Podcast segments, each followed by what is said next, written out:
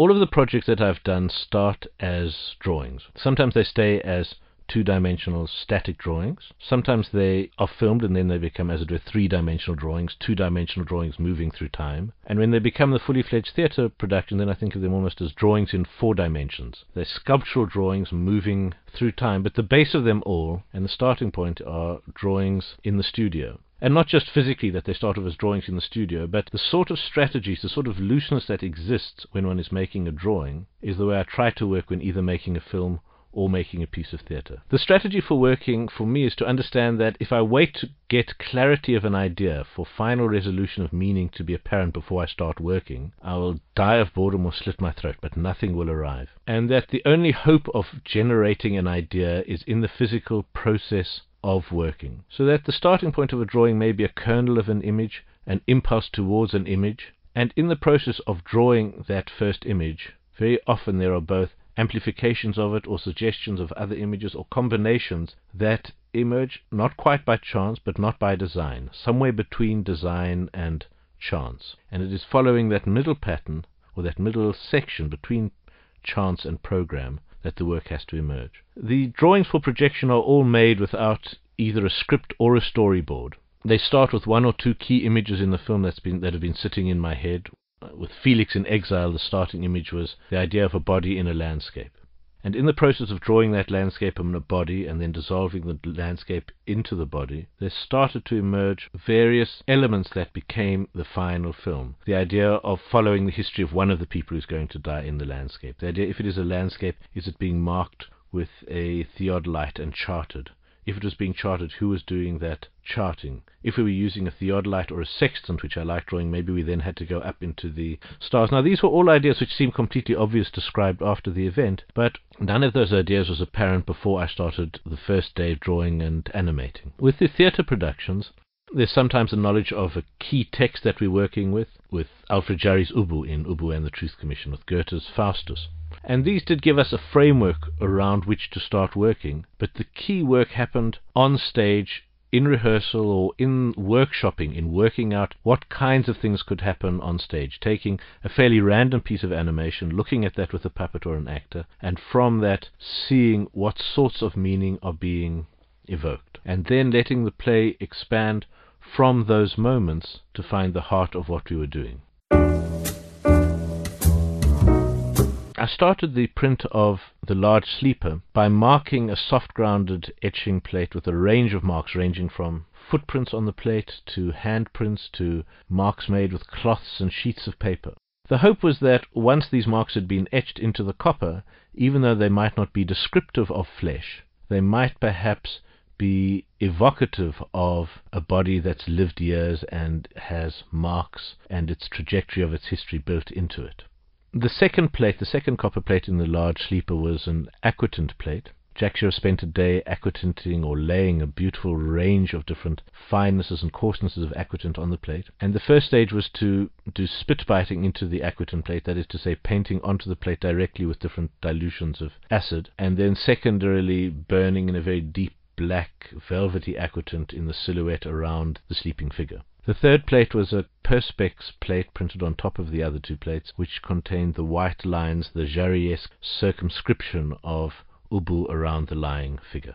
The drawings for projection started out of the knowing that when a drawing was made, there was usually a midpoint in the making of the drawing when the drawing was at its most radiant, and that the act of completing a drawing usually led to the act of tying it down, constraining it, and I started filming the drawings to try to capture the process of what it was that happened when a drawing was being made. So the initial pieces of animation simply consisted of a drawing coming into being, so that you could find and capture, even if fleetingly on the film, that midpoint or that section where you're not terrified of losing something good that you've done, and you're not terrified of losing the initial start of the drawing, which may or may not be promising, but that the drawing is flowing in its own life. And when I started filming these drawings under construction, that freed the drawings enormously because it meant that every stage of the drawing was provisional. One didn't have to think, oh, I'm working towards an end final product. You're saying, well, there will be an end stage of the drawing when I stop drawing it or filming it, but that in terms of the film, each of those fragments or moments of movement is as important as another. And all the drawing is then provisional, and none of it has to be taken as conclusive. There are very few drawings which are done which have a clear sense of a meaning behind them, which is to say, there are very few in which I know in advance a meaning I want to express. It is rather a much more vague hope that in the process of making the drawings, things will emerge which I don't anticipate, which will start to give a coherence or a meaning to the process of making that drawing. I think that scale is less important than it might seem. For me, I think the important thing is that most of the drawing happens somewhere around the shoulder, and that there's a possibility of working quite finely, even though one's working with a body or a shoulder movement, or on a very large scale.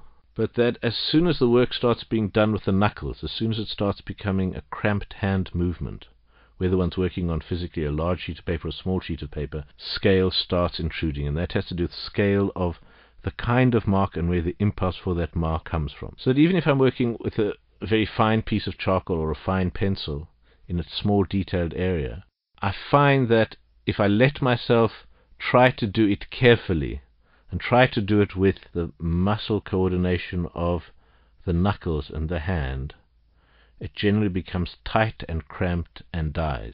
And even if I'm working on the same postage stamp scale, but can keep that sense that that drawing is happening through the whole arm or into one's shoulder, there are processes and muscle coordinates which are much smarter than one's conscious process, which enable the right object or image to start emerging on the sheet of paper. This is not to say that it's an unconscious process or that it's an automatic process, but there is something in that trained arm coordination, sometimes even working with a very blunt piece of charcoal when one's not certain where the point of it is, that allows a life in a drawing to emerge that often dies if you think you know what you're drawing and try to carry out that instruction with good movements of your hand.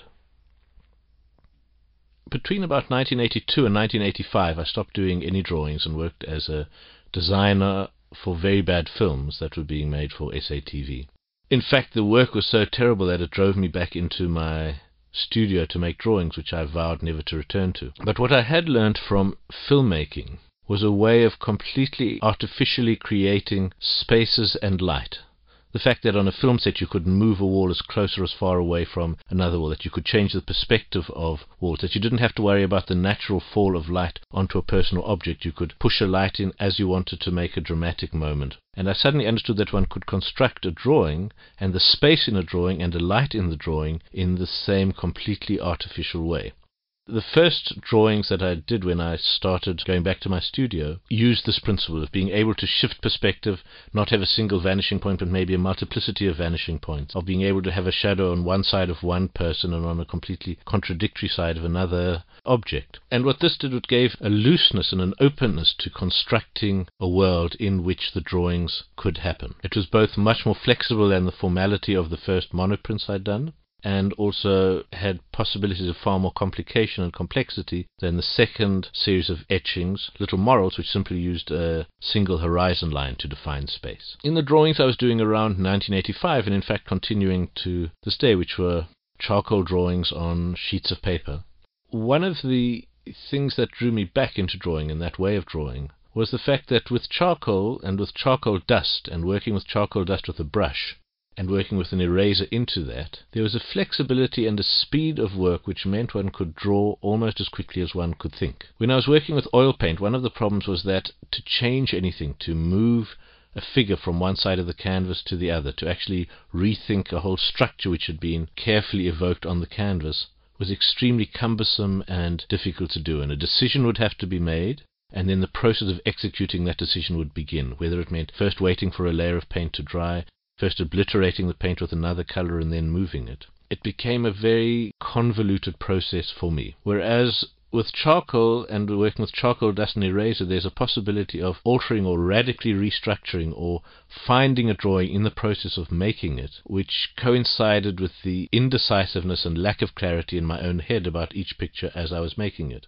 So each drawing was able to find itself in the process of being made, rather than being known in advance and simply being executed the way I killed many paintings.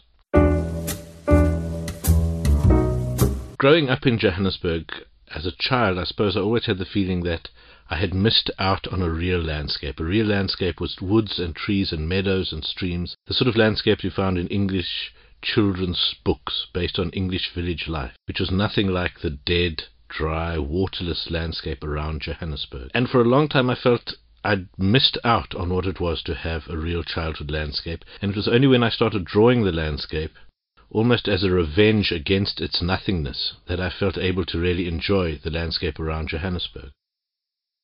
In terms of my life, there's not very much to say in that the nursery school, the school, the high school, the university, the art school were all in one very small area of Johannesburg. I studied politics at university, and then at the same time I was doing theatre in the evenings and part-time drawing classes, and felt for a long time I ought to decide between these different fields of activity, drawing, theatre, filmmaking.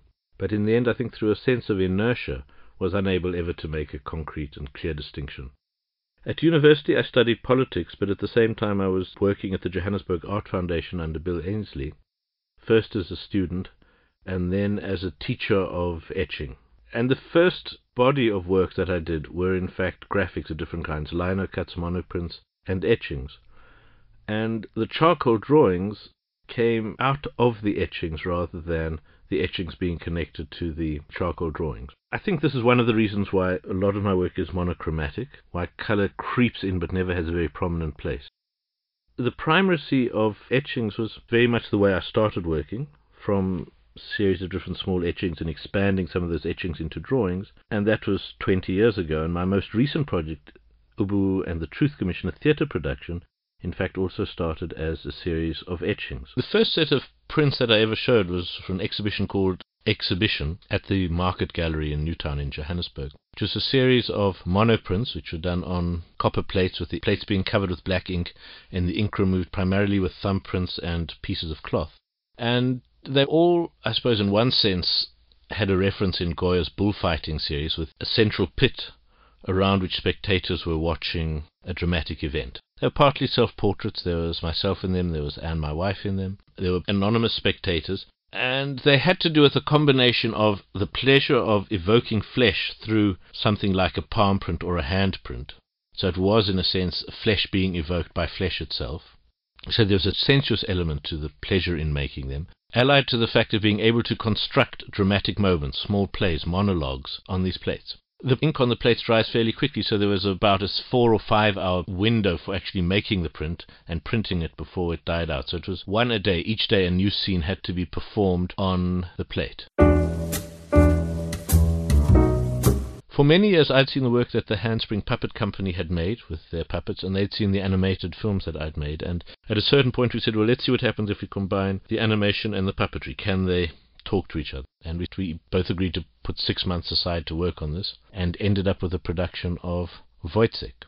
Since then, we've done Faustus in Africa, Ubu and the Truth Commission, and there's an opera in planning for 1998. What we were trying to do in these productions was to see whether using the range of techniques from actors visible on stage to puppets visible with the actors to projected images on a screen have a way of telling a story that is different simply from a film, different simply from a puppet production, different simply from actors, and to find ways of saying and showing things in a, not just in a new way, but in a deeper way, in a richer way, with layers of meaning which one couldn't have in a traditional theatre or with a simple film. In our case, you can have someone on stage looking at a book. As he looks at the book, on the screen you see what he's looking at, but also on the screen, that image he's looking at can change, can transform, and you then have not simply what the person's looking at, but their attitude to what they are looking at, or their fear about what they have just seen. And it was playing with these kinds of amplifications that we've spent the last four years in theatre. When I was about 15, I had this fantasy that I would become a conductor when I grew up. And somebody pointed out to me that A, you had to have a musical ear, and B, you had to be able to read music for this to be even a vague possibility. I now find myself in the odd position of being about to direct opera, with still those same limitations of not having a perfect pitch and not being musically literate, but fortunately having enough sense to know there will be a conductor and musical director. For me, the pleasure of working with opera, or the challenge in it, is finding a way of dealing with time in opera.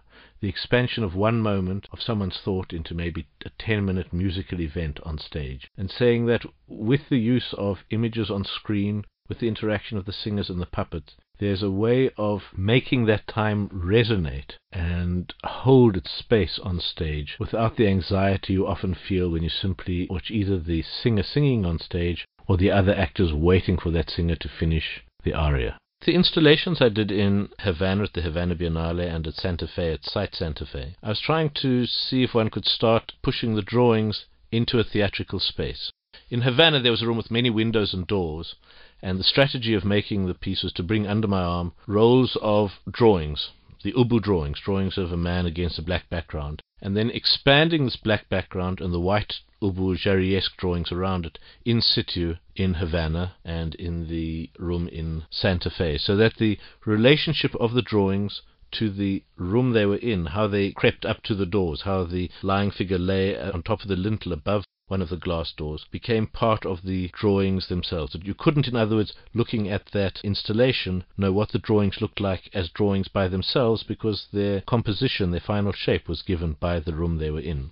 At Santa Fe, confronted with a very large and gallery-esque space, pure, plain, unbroken white walls, floor to ceiling, 20 meters long, it was a slightly different game. It was trying to find how to have the drawings of the figures not turn into tiny postage stamps in that large expanse, and also to see what does it mean if one paints a huge section of this wall with a matte black paint and puts a small dance in white chalk in one corner of it. In both Havana and Santa Fe, there's a video element, some of the animation from Ubu and the Truth Commission, the play, and what I was starting to work towards with those two installations was a way of making the actual television monitor into part of the drawings, in this case sculpturally, by placing the monitor not on the usual stand but onto a tripod which represented the object itself being shown on the television set, which was Ubu's skeleton as tripod. When you looked at the screen, you saw the tripod moving, and then you realized that the screen itself was, as it were, the head of the tripod installed in space.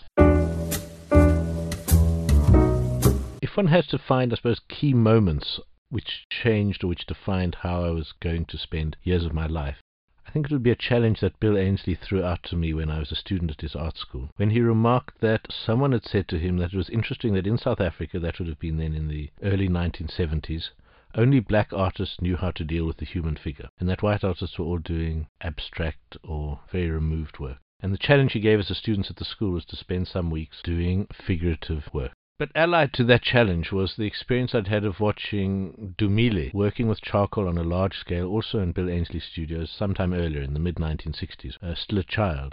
And the extraordinary power that these early Dumile drawings had, I mean, far beyond anything he did when he left South Africa, stayed with me and in a way still haunts me and makes me understand that it is possible to generate extraordinary images with this very primitive material, sheet of paper and a piece of charcoal. Obviously, particularly growing up in South Africa where there was such a strong political presence of the world around, the artists who had dealt with that, whether it's the Russian revolutionary artists or the Neue Sachlichkeit artists in Germany or the German expressionists, were the people that I looked at a great deal. And although there were artists like Matisse, whose work I completely loved, their way of dealing with the world, their detachment from the political and the immediate, just did not seem possible for me. It's not a prescription, it was simply description. It would not have been possible for me to work in that way, and it's something I regret. Working with the large cut out and torn sheets of paper was, in a sense, trying to find some common ground back towards uh, people who worked, as I described it, with art in a state of grace, in a world removed from the pressure of having to bring the world into the works being made. If I had to choose one or two artists whose work both I love, but more than that, who whose work I suppose I tried to emulate in trying to find out how they had made the work, what was their relationship to the world they were drawing, then certainly people obviously like Goya and George Grosz, and particularly Max Beckmann come to the front. But I think one's constructed by much more than the two or three obvious artists but by odd details of different people, by seeing small detail in a Chardin painting, by looking at the way that Watteau uses figures in a landscape, by seeing the way that Tiepolo can paint a huge blue sky. And it's constructed out of a range of things one has seen, and obviously not just of other painters, but very much other photographers. So there's as much a homage to Rodchenko as there is to Beckmann in work that I would do. The images of films like uh, Man with a Movie Camera by Vertov is as much part of my construction as someone who spends his life making drawings as the drawings of George Grosz. you know, it would be very difficult to, to unpack exactly which are the significant moments of seeing or hearing or reading things which account for different foibles or ways I work in the world, but there's no doubt that I and other people obviously are all constructed by a constellation of different things read or seen or heard or observed. The landscape around Johannesburg is determined primarily by civil engineering detritus, by the residue of different interventions of man onto the landscape pylons, abandoned concrete pipes, half built highways, abandoned mine tailings and mine dumps. This does two things. It gives you a very strong visual language for the landscape because, in many ways, the landscape draws itself. There are the straight lines, the linearity of pylons, it's not a landscape that's defined by streams or woods or mountains. It's defined by these very mechanical interventions into For it. better or worse, I suppose that most of my work has either been about or come out of Johannesburg and the area around it. Both directly in the Hogarth in Johannesburg series, in the set of etchings based on Hogarth's Industry and Idleness, I did drawings which were based on hobos living on the pavements around my house in Bertram's. The fish and chip shop sign that emerges in the series of prints was the fish and chip shop around the corner from where I lived. But also more, I suppose, more metaphorically, it has to do with a rather desperate provincial city which Johannesburg is, with the big chip on our shoulder of always assuming we're not as smart or as up to date as people who live in the centre in America or in Britain and having to deal with the weight of what this distance from the European centre meant, and with the weight of what Europe is sitting on our shoulders in southern Africa. So, although the direct subject has not been colonialism, colonialism has been implicit in a lot of the work that I have done. There are three large silk screens, Art in a State of Grace, Art in a State of Hope, and Art in a State of Siege, which were produced in 1986. This was the year of the Johannesburg centenary, and the first one, Art in a State of Siege, which was a satire of Johannesburg businessmen, was meant to be pasted up on the walls of Johannesburg, but that piece of guerrilla theatre never happened, and it existed just as a rather sedate silkscreen.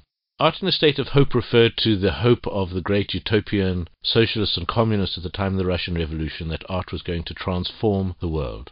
Art in a State of Grace referred to those people who felt that art could remove itself from the problems of the world and simply be concerned with transcendence and beauty. And the third category, Art in a State of Siege, which is where I placed myself and understood my work to be, was working in an area both where you had to keep some sense of hope but you couldn't be completely utopian the way the artists had been at the turn of the century, nor could you be completely nihilistic or removed from the world, as in Art in a State of Grace suggested. So Art in a State of Siege was, as it were, a kind of manifesto of where I saw myself working in the mid 1980s as South Africa was entering its states of emergency. Little Morals was the second series of etchings I did. It was a series of 40 postcard size prints they came partly out of a piece of theatre called Dikhitsheneng, which I'd made with Junction Avenue Theatre Company, and they were a schematic representation of different interaction between masters and servants, maids and madams, a woman in her bath, domestic abnormalities, a lion on the sofa, a man doing his jogging around the sitting room. And they had to do with a minimal horizon. In the first set of prints I'd made of exhibition in the pit, there was a three dimensional space evoked by a simple perspectival drawing of three walls. In Little Morals, that became simplified into a single horizon line on which these miniature dramas were drawn.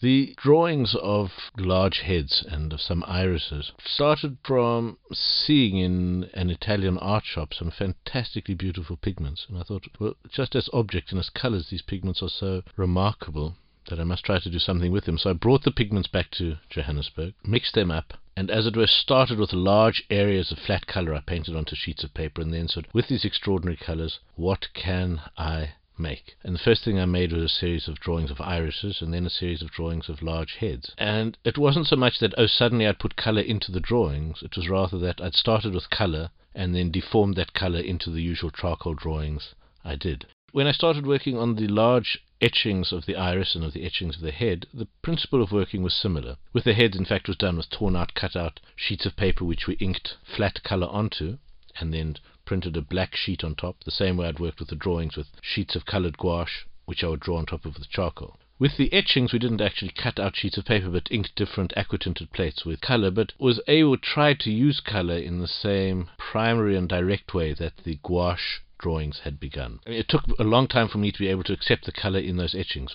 You know, it seemed very much too bright and too brilliant for me to deal with. And I think I do have a problem of working with color and always need to find strategies and subterfuges to bring it into the work. The torn out sheets of gouache was one way of working. Flatly coloring sections of aquatint was another way of doing. All different ways to avoid the responsibility of having to put paint on a brush and in the moment try to assess color on a canvas in front of me. The series of colonial landscape drawings came out of the production of Faustus in Africa, the theatre production. More specifically, the drawings were based on engravings from books of explorers in Africa in the 19th century which is a whole series of transformations because you have an explorer in Africa or a traveler who does a small sketch which gets sent back to Britain, which in turn gets changed from that small sketch into a dramatized engraving by a professional company of engravers, which is then printed in a book and returned back out to the colonies to South Africa, where with the aid of that book we see the continent for the first time, or we train ourselves how to see the continent.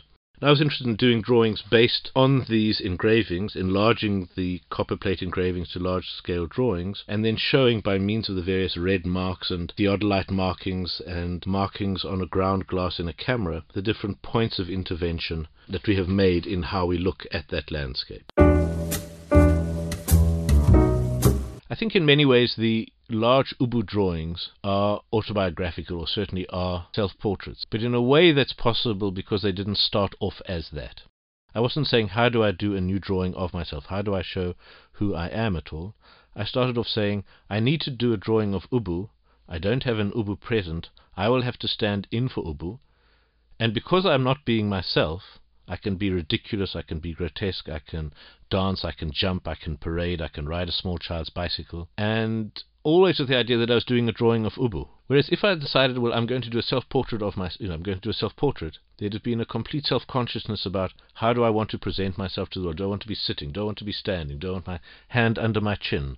Am I an artist standing at the easel, looking at the easel? And a whole series of self-conscious constraints would have come in and changed the nature of what I was doing. I think it's the same way that many people who are very self conscious about themselves can act with great abandon because they feel they are doing it in third person. The drawings, I suppose I always have to try to do in the third person, not with regard to how does this present me? Am I holding my stomach in and are my buttons straight? But rather, this is another person who is doing these performances, who is doing the drawings, for whom those rules of decorum ought not to apply.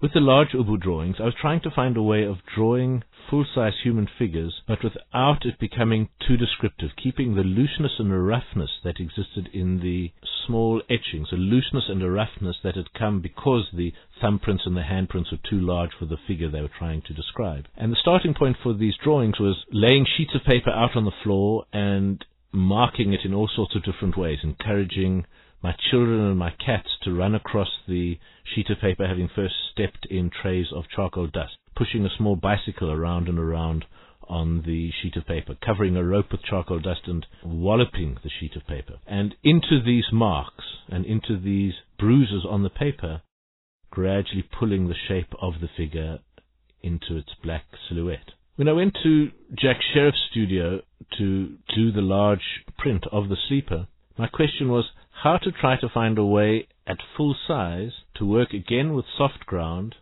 but with the looseness that had been possible working on a much, much smaller scale. On the small scale, a thumbprint is the size of a whole buttock, for example. If you're working on life size, a thumbprint is the size of a thumbprint. And so different ways of getting a loose and rough, fleshy mark into the plate were necessary. The print of the large Sleeper has its origins in a tiny print done some year before, which was part of the series of Ubu prints done at the Caversham Press with Malcolm Christian in KwaZulu Natal. These prints started as photographs. I was trying to work out how to show a new image of Ubu. And as a desperate starting point, I took a series of photographs of myself to say, well, let's see what a rather soft, flabby man looks like, and start with a drawing of that and compare that to Jarry's conception of the same rather rotund figure.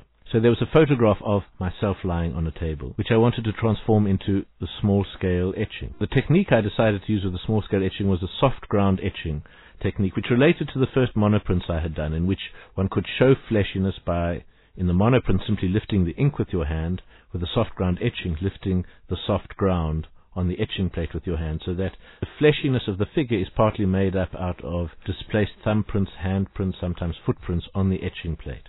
Then came a whole theatre piece that came out of the etching, and from the theatre piece came a desire to look at that small etching if one worked with that life size. I started the print of the large sleeper by marking a soft grounded etching plate with a range of marks ranging from footprints on the plate to handprints to marks made with cloths and sheets of paper. The hope was that once these marks had been etched into the copper, even though they might not be descriptive of flesh, they might perhaps be evocative of a body that's lived years and has marks and its trajectory of its history built into it. The second plate, the second copper plate in the large sleeper was an aquatinted plate. Jacques spent a day aquatinting or laying a beautiful range of different finenesses and coarsenesses of aquatint on the plate. And the first stage was to do spit biting into the aquatint plate, that is to say, painting onto the plate directly with different dilutions of acid, and then secondarily burning in a very deep black velvety aquatint in the silhouette around the sleeping figure. The third plate was a Perspex plate printed on top of the other two plates, which contained the white lines, the Jarryesque circumscription of Ubu around the lying figure.